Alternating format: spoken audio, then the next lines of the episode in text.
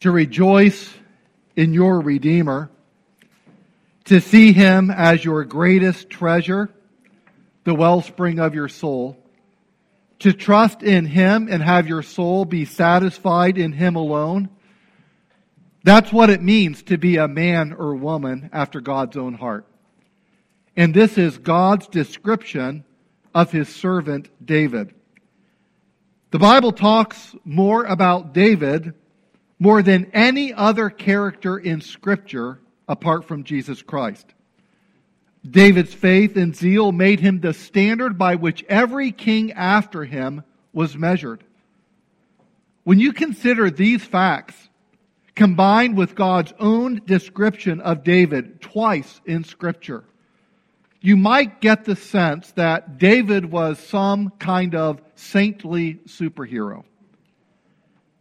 But as Mark Boda points out in his book, After God's Own Heart, the Gospel according to David, quote, the Old Testament accentuates the fact that David had no part in engineering his rise to power.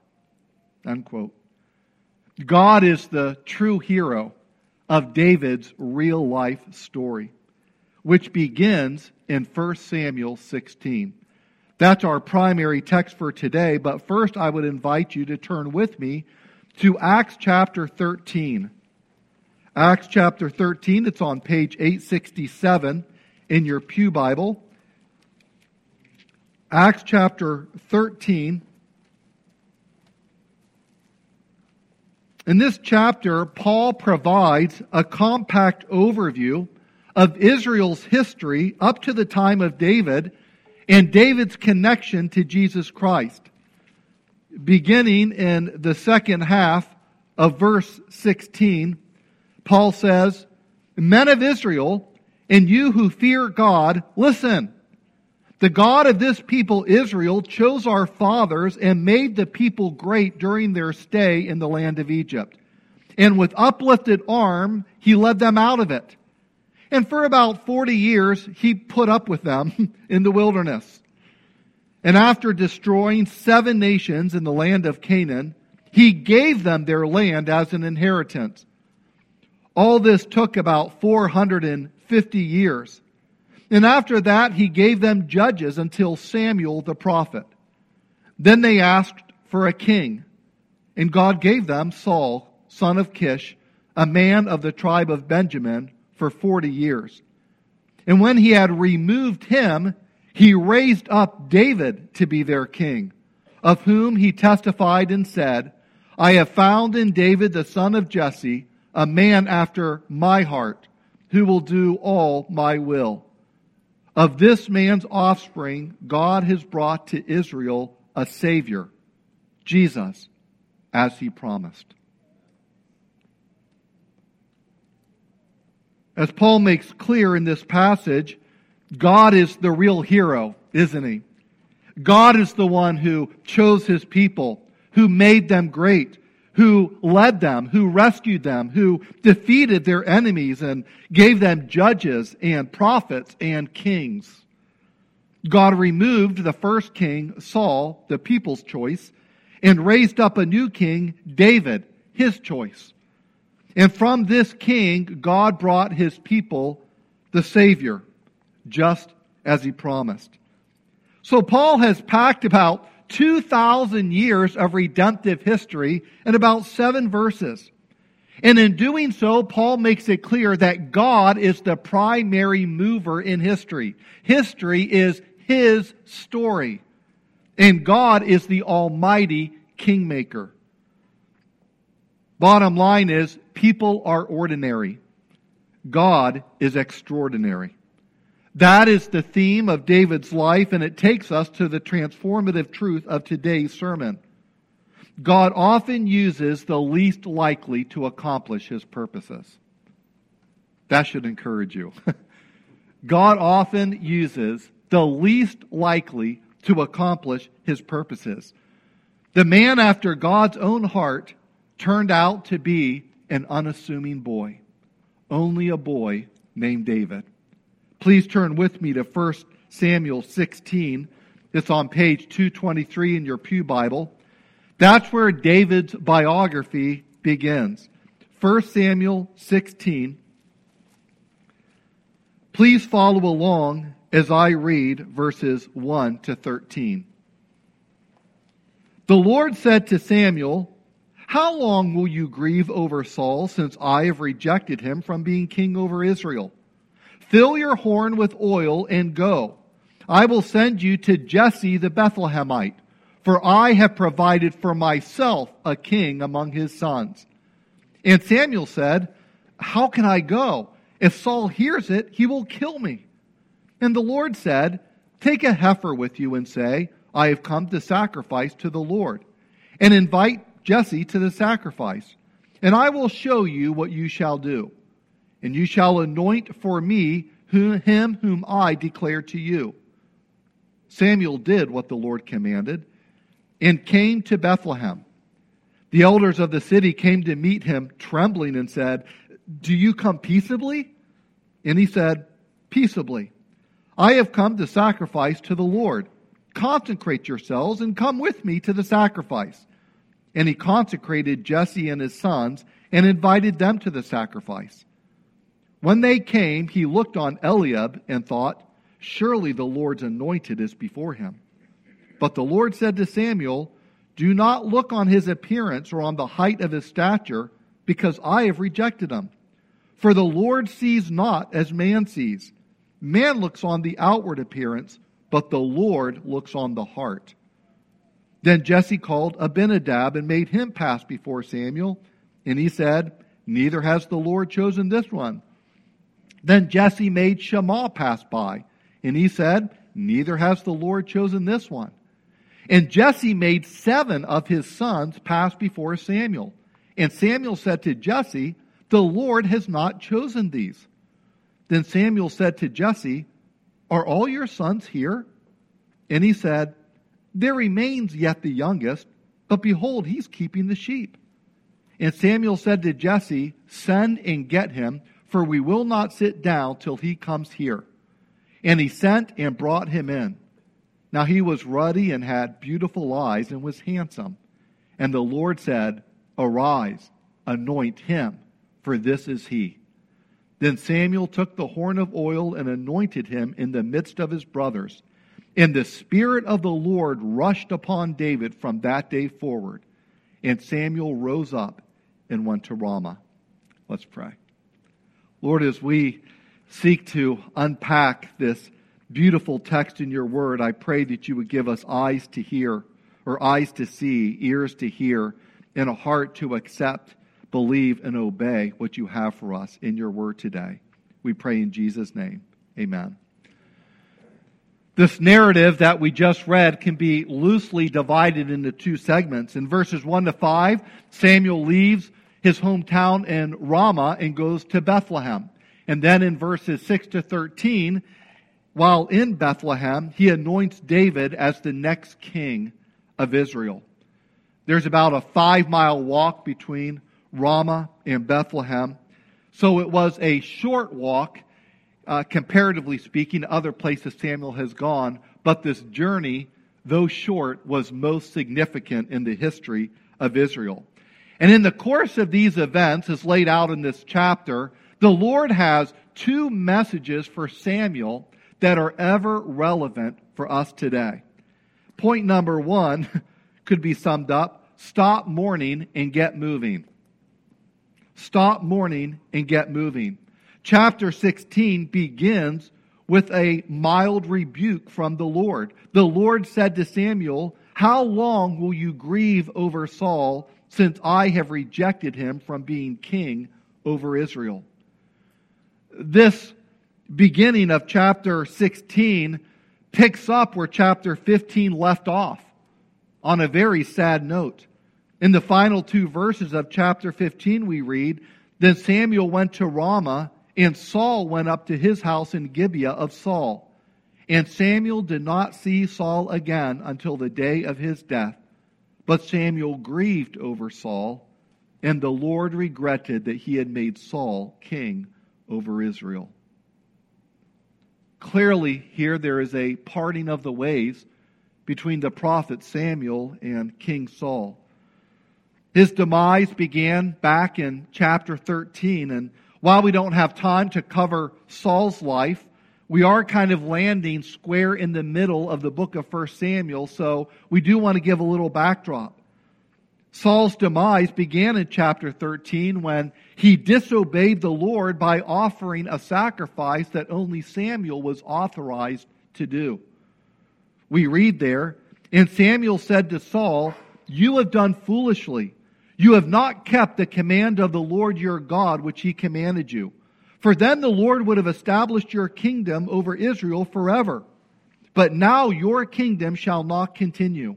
The Lord has sought out a man after his own heart, and the Lord has commanded him to be prince over his people, because you have not kept what the Lord commanded you.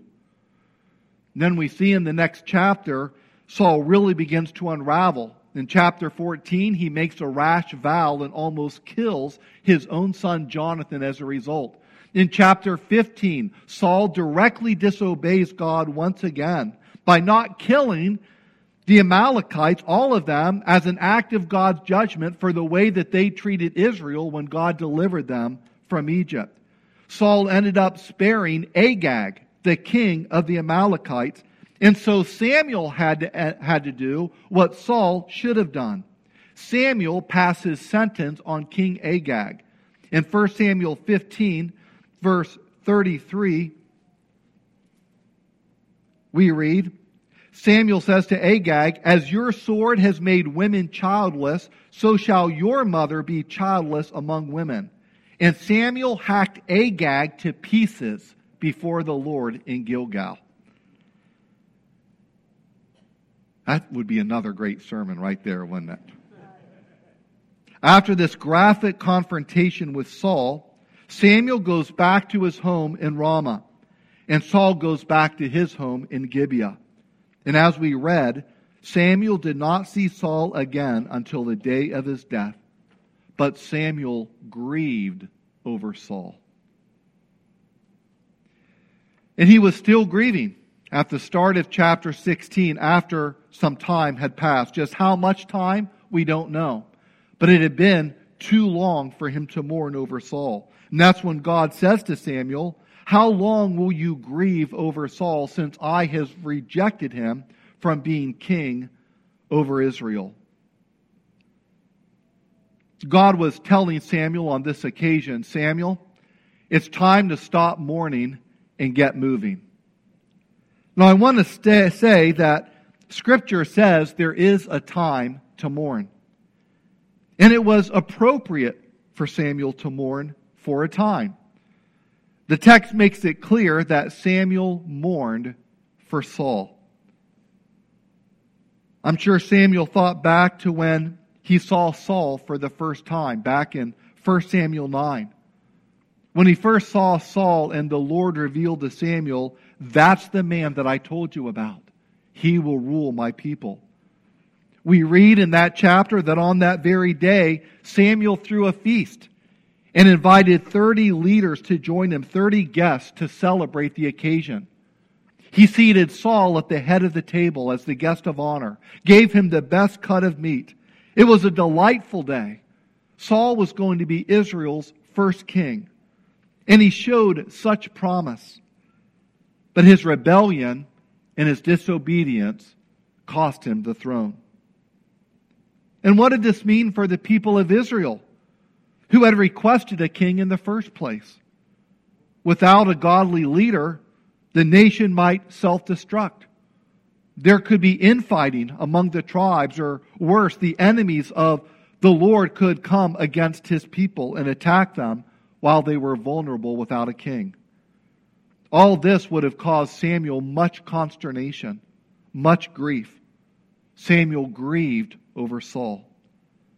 And I think it's appropriate to just stop here before we get into the anointing of David and ask ourselves do we ever grieve over the sins of others? And how their sins adversely affect the well being of God's people? Samuel wasn't grieving over a bad golf score, over the rise of inflation. He wasn't grieving because someone swiped his car. He was distressed over the direction of Saul's life and how that negatively influenced the people of Israel. Samuel mourned over the tragic consequences of Saul's sin to him, to his family, to his people. Do we ever mourn over such matters? Do we ever mourn over things apart from our own comfort and security? In this, Samuel, I think, is a very good example for us. It was appropriate for Samuel to mourn, but now it was time to move because God had rejected Saul and had already selected a new leader. The Lord told Samuel, Fill your horn with oil and go. I will send you to Jesse the Bethlehemite, for I have provided for myself a king among his sons. This verse reminds us that when everything else seems to be falling apart, God is still in control. God has a plan. There is no plan B. It's always plan A with God. God always provides for his people. Notice that the Lord says, I have, for I have provided for myself a king. This contrasts with what we read back in 1 Samuel 8:22 where the Lord said to Samuel, "Obey the people's voice and make them a king." See the contrast? I have provided for myself a king versus make them the people the king, a king. Saul was the people's choice, but David was God's choice. In verse 3, God says to Samuel, I will show you what you shall do. And the I is emphatic. I will show you what you are to do. In verse 4 says, Samuel did what the Lord commanded. Don't skip too quickly over that sentence. The Lord said, I will show you what you are to do. And then Samuel did what the Lord commanded. And therein lay Samuel's greatness. The late Old Testament scholar Joyce Baldwin wrote, his greatness lay not in the originality of his ideas or the initiatives that he took, but in carrying out the instruction of the Lord. What mattered was simple obedience. And it was Saul's failure to follow this principle, simple obedience, that cost him his kingship. It is many a pastor's failure to follow this simple principle obedience that has cost him his ministry. It has cost many a Christian his or her testimony, their integrity, their reputation, their respectability, their usefulness, because they simply didn't obey the Lord. Yesterday, Pastor Mike stopped by the office to give me an update on his and Kira's daughter, Verity, who has been in Strong Hospital since her birth last Sunday. I asked Mike if he had any specific prayer requests for him and Kira. Of course, we were praying for Verity, but I said, Mike, there's one request that we could lift up on behalf of you and Kiera. What would it be? Mike, who had really no context uh, of where I was at in the midst of my study, said, Pastor Matt, our request is that pray that we would trust and obey. Pray that we would trust and obey. No matter what we're going through, no matter what the situation, that is always the call for us as Christians to trust God and obey Him. It's worth noting that Samuel on this occasion was obeying the Lord at great risk, humanly speaking. Notice what Samuel said. If Saul gets wind of this, I'm a dead man. He'll kill me. So God told Samuel to take a heifer with him to Bethlehem and say that he had come to sacrifice to the Lord. That was true. If Saul did get wind of it, that was true. What Saul wouldn't know is that only a select few would be invited to this feast where Samuel would anoint Israel's next king. When Samuel showed up, the elders of the city came trembling, asking Samuel, Do you come peaceably? Might wonder why did they ask Samuel that? And I'm mindful of the fact he had just hacked Agag to pieces. They might have been a little nervous. Had the prophet of the Lord discovered some injustice or wickedness going on in Bethlehem that we don't know about? Has he come for a disciplinary purpose? Uh, is that a sword we see? Oh, whew, it's a cow. I think we're okay. Samuel says, No, all is good. I have come to sacrifice to the Lord. I'm actually going to hack this cow to pieces so that we can eat him and feast. So come, purify yourselves Come with me to the sacrifice. Then Samuel performs the purification rite for Jesse and his sons and invites them to the sacrificial feast as well. So chapter 16 begins with Samuel mourning, but now he's on the move, following God's lead. And he's bringing others along with him. I thought, you know, just as one person's disobedience can have disastrous consequences, so one person's obedience can do a world of good, can make an eternal difference, can change the course of history. And don't we see this ultimately in the negative example of Adam and the positive example of Jesus Christ? Paul writes in Romans 5:19, because one person disobeyed God, Adam, many became sinners. But because one other person obeyed God, that is Jesus, many will be made righteous. Jesus said in John 4:34, "My food, what nourishes me, what I feast on, is doing the will of my Father who sent me and to accomplish his work." That's what I'm about. And that's what Samuel was doing in Bethlehem. He was accomplishing God's work. He was doing what God told him to do. He was fulfilling God's mission for him. Samuel was a faithful prophet, a dedicated servant of the Lord. And yet, he still had another lesson to learn. God had a second message for Samuel, one that is ever applicable for us today. Number two, Stop judging by appearances and develop a God perspective. Stop judging by appearances and develop a God perspective. Look at 1 Samuel 16, verses 6 and 7. When they, that is, Jesse and his sons, came, he, that is, Samuel, looked on Eliab and thought, Surely the Lord's anointed is before him. But the Lord said to Samuel, Do not look on his appearance or on the height of his stature, because I have rejected him.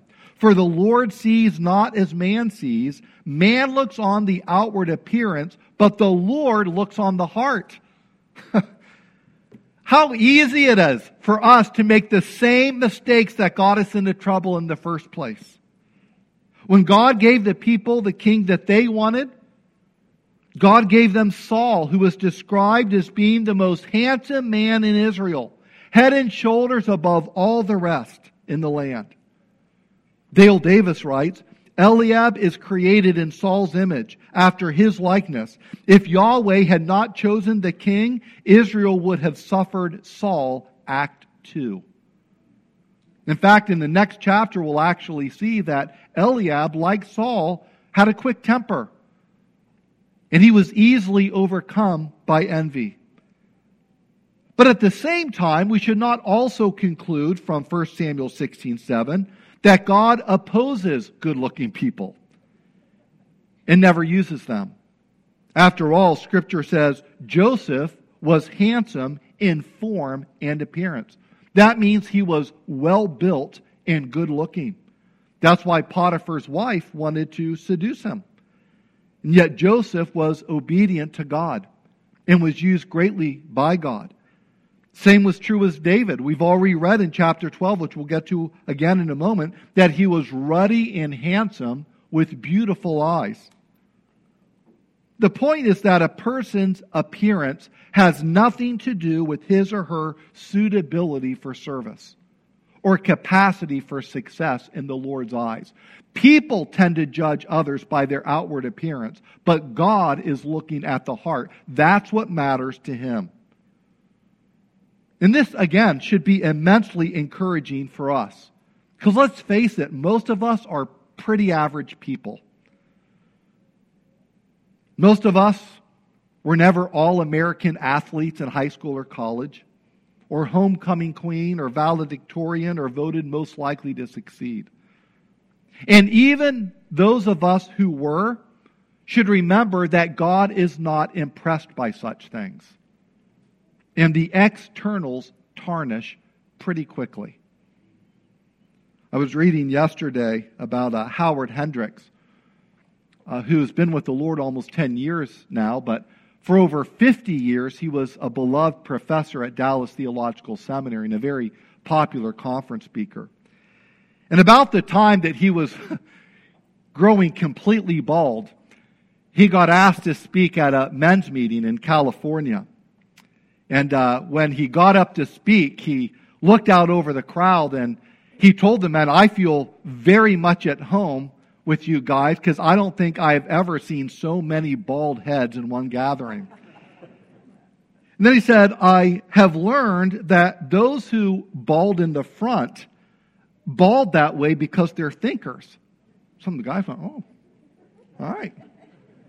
He goes, and I've learned that uh, guys that tend to bald in the back bald that way because they're lovers. Some guys like, oh, yeah, all right, yeah. And he goes, but those of us who bald in both the front and the back, kind of bald all the way around, are bald that way because we think we're lovers. now, my guess is that Eliab still had a full set of hair and was tall and strong and good looking. Samuel thought, this is the guy. This has got to be God's pick. But God said, Samuel, looks aren't everything. Don't be impressed by how tall or handsome this guy is, because I've already rejected him. You're focused on his looks and his height, but I'm looking at his heart. Samuel, that's what matters to me. Look at verses 8 to 12. 1 Samuel 16, verses 8 to 12. Then Jesse called Abinadab and made him pass before Samuel. And he said, Neither has the Lord chosen this one. Then Jesse made Shammah pass by, and he said, Neither has the Lord chosen this one. And Jesse made seven of his sons pass before Samuel. And Samuel said to Jesse, The Lord has not chosen these. Then Samuel said to Jesse, Are all your sons here? And he said, There remains yet the youngest, but behold, he is keeping the sheep. And Samuel said to Jesse, Send and get him, for we will not sit down till he comes here. And he sent and brought him in. Now he was ruddy and had beautiful eyes and was handsome. And the Lord said, Arise, anoint him, for this is he. And I want us to understand what's happening here. Uh, son after son after son passes before Samuel, but none of them are the Lord's pick. How many sons passed before Samuel on this occasion? Seven. And in Scripture, seven almost always represents completion or wholeness. So it's suggesting that Samuel, humanly speaking, had exhausted all the possibilities. But wait, the youngest son, the one that was neglected, the one everybody else forgot about, was out in the field tending the sheep. He nearly got overlooked. Think about that. Israel's greatest king nearly got overlooked. Even his own father didn't think of him as a possibility because even Jesse was caught up in Israel's conception of what made a great king. But thank God, God didn't overlook him. For the eyes of the Lord roam throughout the earth to show himself strong for those who are wholeheartedly devoted to him. This is the Lord's declaration. I will look favorably on this kind of person, one who is humble, submissive in spirit, and trembles at my word. In other words, a man or woman after God's own heart. The Lord has a way of choosing people that others see as the least likely. When each of Jesse's sons passed before Samuel, the Lord said, Not this one, neither this one, not these. But as soon as they brought David to Samuel, the Lord said, Arise, anoint him. This is the one. Now, David was the eighth son of Jesse. And in Scripture, the number eight represents a new beginning. Think about it. Even our calendar operates this way. A week is seven days, and the eighth day is the beginning of another week, a fresh beginning. Look at verse 13. 1 Samuel 16 13. Then Samuel took the horn of oil and anointed him in the midst of his brothers. And the Spirit of the Lord rushed upon David from that day forward. This is the first time that David is mentioned by name. And this act of anointing is linked to divine blessing and spiritual empowerment. We see this connection in Isaiah 61, which says, The Spirit of the sovereign Lord is upon me, for the Lord has anointed me to bring good news to the poor. He has sent me to comfort the brokenhearted, to proclaim that captives will be released and prisoners will be freed. He has sent me to tell those who mourn that the time of the Lord's favor has come. Jesus quotes this very passage in Luke 4 and says, Today this scripture has been fulfilled in your hearing. This took place after Jesus' anointing in the previous chapter when the Holy Spirit descended on him at his baptism. And a voice from heaven said, You are my beloved Son. With you I am well pleased. This is after Jesus' overcoming of the devil's temptations in the wilderness. And we read after that that he returned in the power of the Holy Spirit to Galilee. So we are right to see David's anointing as foreshadowing the anointing of his descendant, the Lord Jesus, who would be, be the ultimate king, who would conquer death, conquer sin, conquer Satan, and bring God's salvation to the world and God and establish God's universal reign over all the earth. In fact, the Hebrew word for Messiah literally means the anointed one. And yet, let's think for a moment about Jesus. Wasn't he, like David, deemed the least likely to accomplish God's purpose in the eyes of others? He had no beauty or majesty to attract us to him, nothing in his appearance that we should desire him. He was despised and rejected by mankind a man of suffering and familiar with pain. Like one from whom people hide their faces, he was despised, and we held him in low esteem. Isaiah 53. David got overlooked initially because he didn't look the part of a king. And so did Jesus as the ultimate king because he did not appear the way that people were expecting. In fact, he was crucified as a criminal, hung upon a cross.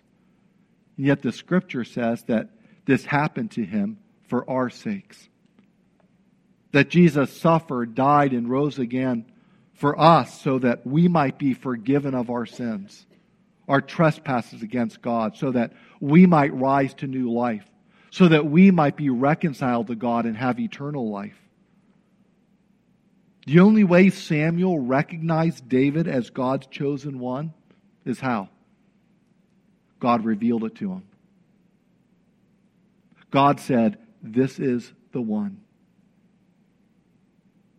And if we are to recognize Jesus as the true Messiah, the Savior of the world, the King of kings and Lord of lords, God must open the eyes of our hearts to see Jesus for who he really is.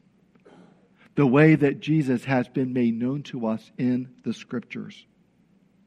Jesus said, I praise you, Father, Lord of heaven and earth, because you have hidden these things from the wise and the learned and revealed them to little children. Yes, Father, for this was your good pleasure. All things have been committed to me by my Father. No one knows the Son except the Father, and no one knows the Father except the Son, and those to whom the Son chooses to reveal him. Matthew 11, 25 to 27. So if you are sitting here today and you recognize Jesus for who he really is, the Son of God and Savior of the world, and you have put your trust in him for your salvation, praise God because he has opened the eyes of your heart to see Jesus for who he really is. God often chooses and uses the least likely to accomplish his purposes. And brothers and sisters, that is us. God help us to develop a God perspective because only as we see Jesus for who he is can we see ourselves for who we are and others in the right way. Earlier in our service, we read 1 Corinthians 1, and part of that passage was verses 26 to 29. A text that actually helps us to stop judging by appearances and to develop a God perspective. I love Eugene Peterson's paraphrase of these verses. He says, Take a good look, friends, at who you were when you got called into this life. I don't see many of the brightest and best among you, not many influential, not many from high society families. Isn't it obvious that God deliberately chose men and women that the culture overlooks and exploits and abuses, chose these nobodies to expose the hollow pretensions of the somebodies?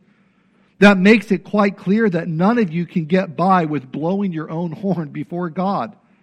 Everything that we have, right thinking and right living, a clean slate and a fresh start comes from God by way of Jesus Christ. And that's why we have the saying, if you're going to blow a horn, blow a trumpet for God. God often uses the least likely, folks like us, to accomplish his purposes. That was the theme of David's life, as we shall see. He was an ordinary man who served an extraordinary God, a God whose eyes still roam throughout the whole earth to show himself strong on behalf of those whose hearts are fully devoted to him. Let's pray.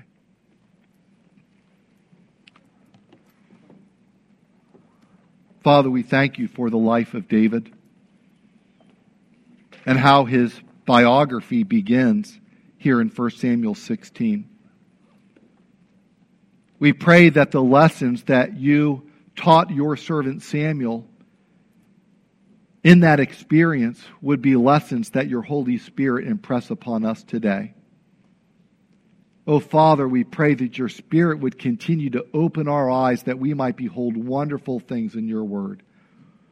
I pray, Lord, for anyone that might be recognizing Jesus for the first time as the great King, the true Messiah, the Savior of the world, will put their trust in him for salvation. And those of us who have already believed in the Lord would appreciate how he uses the likes of us to accomplish his purpose. Father, I pray that you would remove pride from our hearts and give us nothing there but humility and gratitude for the one who loved us, who called us to himself, and gave us new life in Christ. It's in his name we pray. Amen.